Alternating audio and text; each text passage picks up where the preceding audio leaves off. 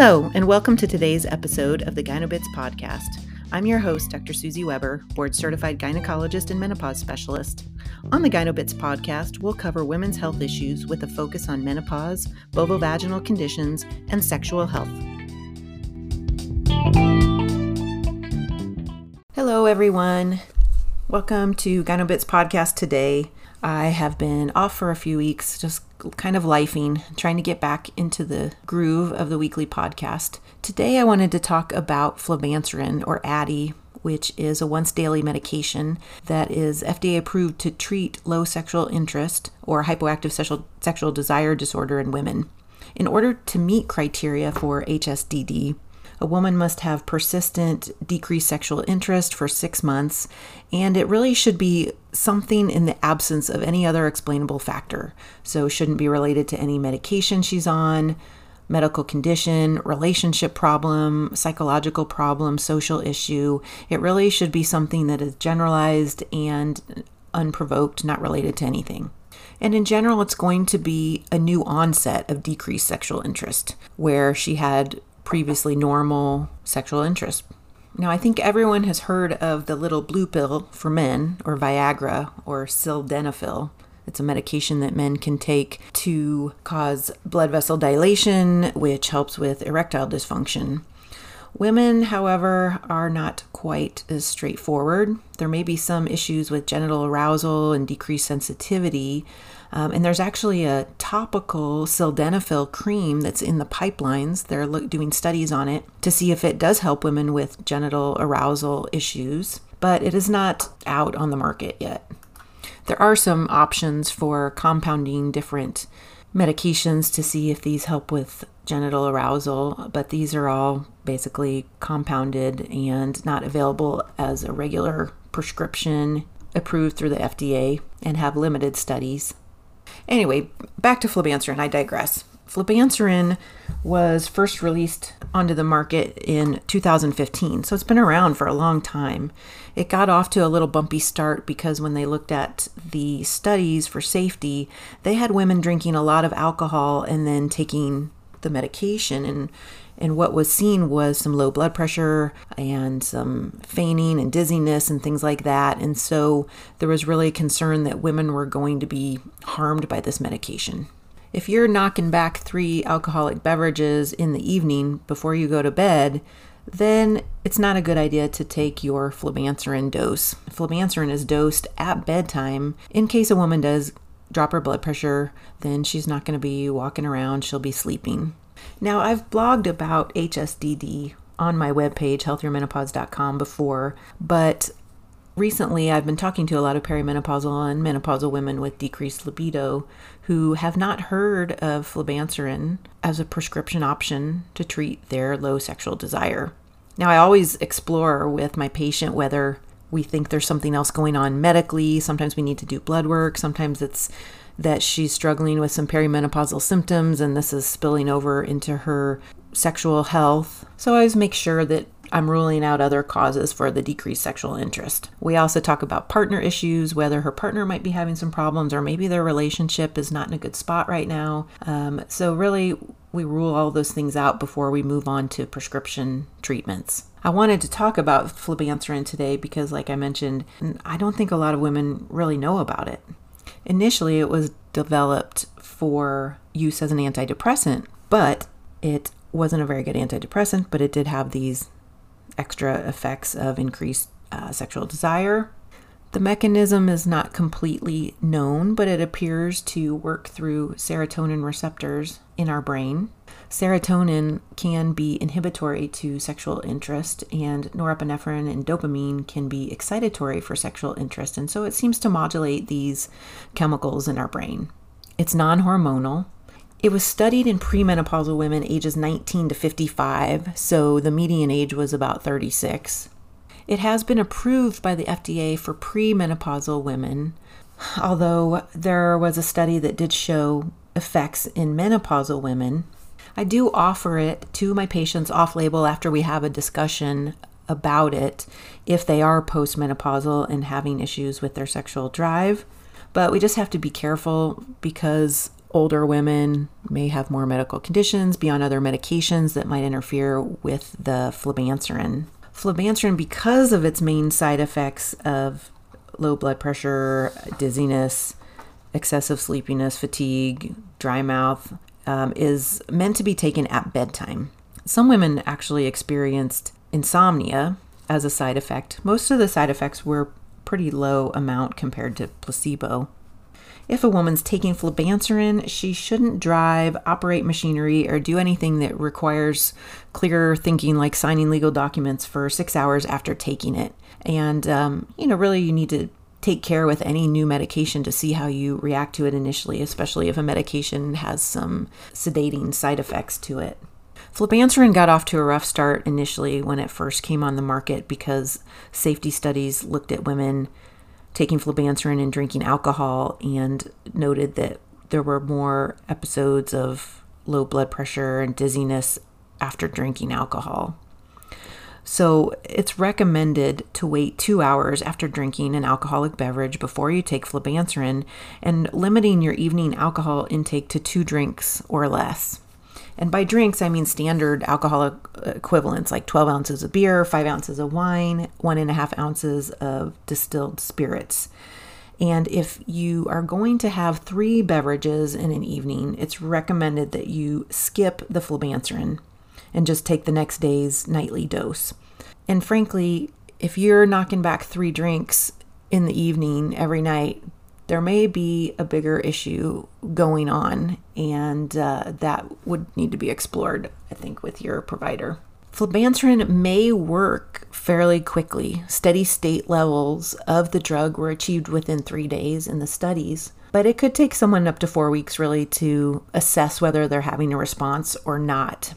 If you don't notice anything in eight weeks, stop the medication. It's not working.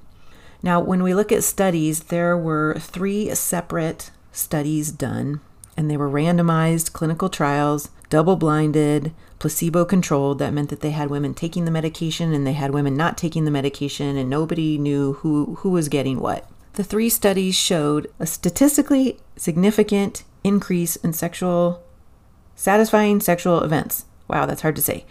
Um, the three studies showed a statistically significant increase in satisfying sexual events over their previous baseline as compared to placebo.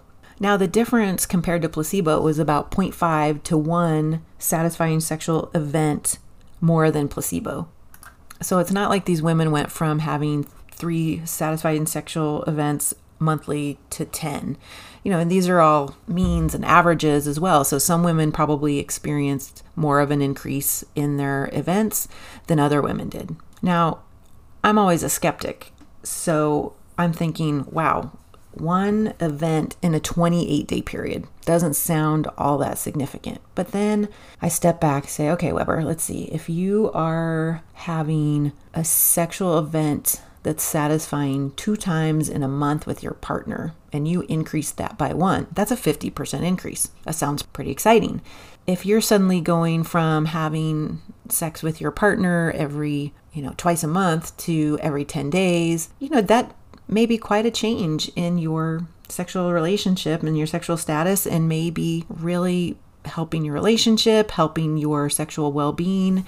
And then there's also that thought that if you are having more satisfying sexual events, those cause your reward center to light up in your brain. And so you're more motivated to seek out satisfying sexual events.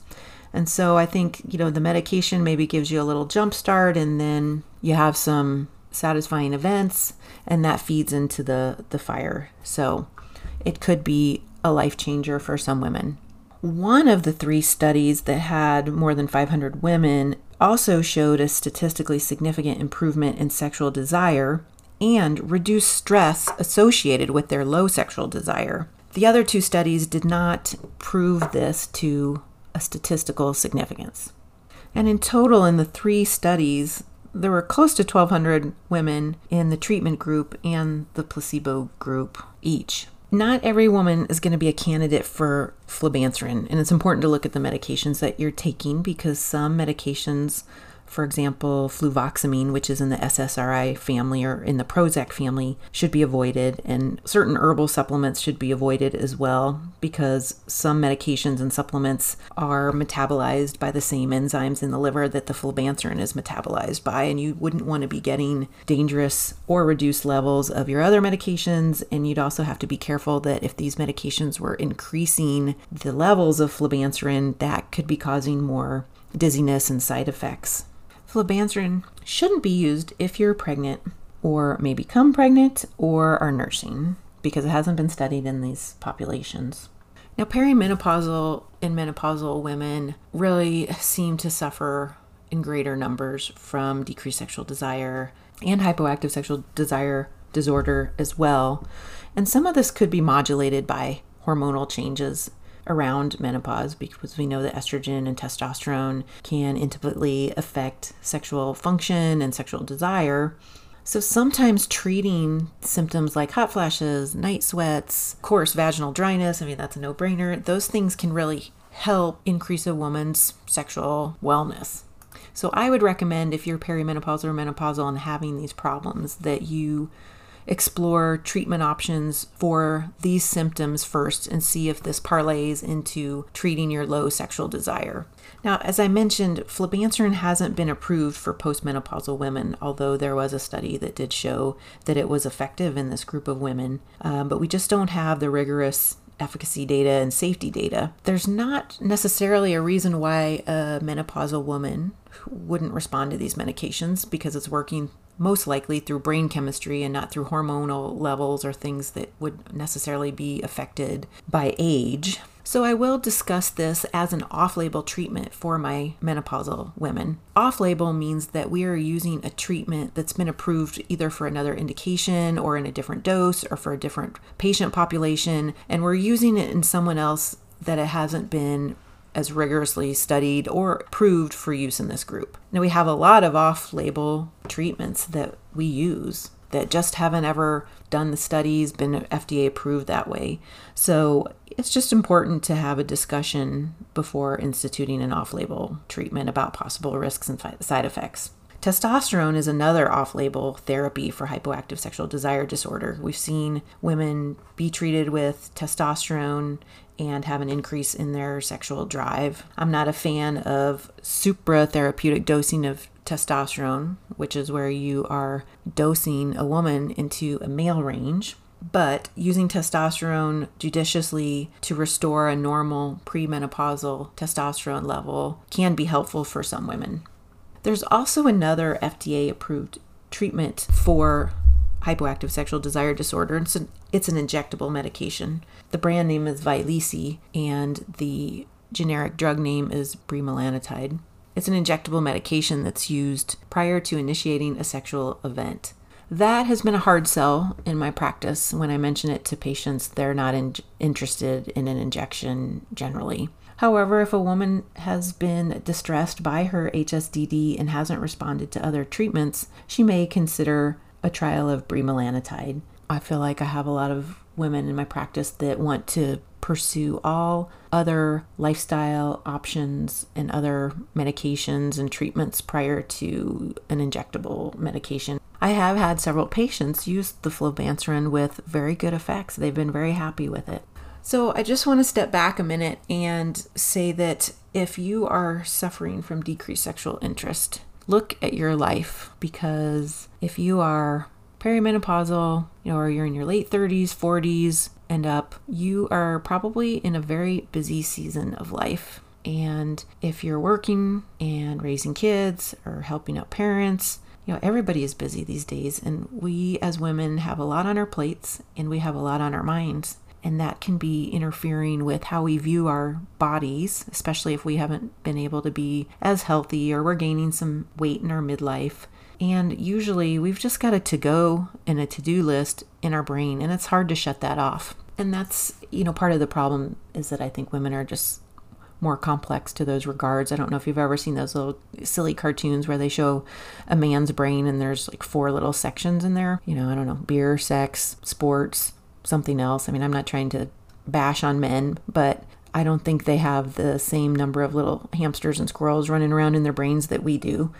And then, of course, you contrast that with a picture of the woman's brain with just 8 million components, and then there's that little tiny speck that's your sex nucleus. So we are just complicated.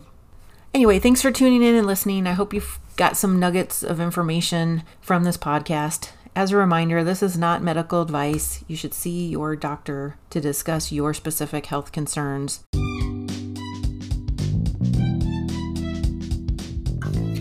Thank you for joining me for today's Gynobits podcast. If you like this podcast, please like, subscribe, and share. Just a reminder that this is not medical advice and you should consult with your personal physician. Also, the opinions and views are mine only and do not reflect those of my employer.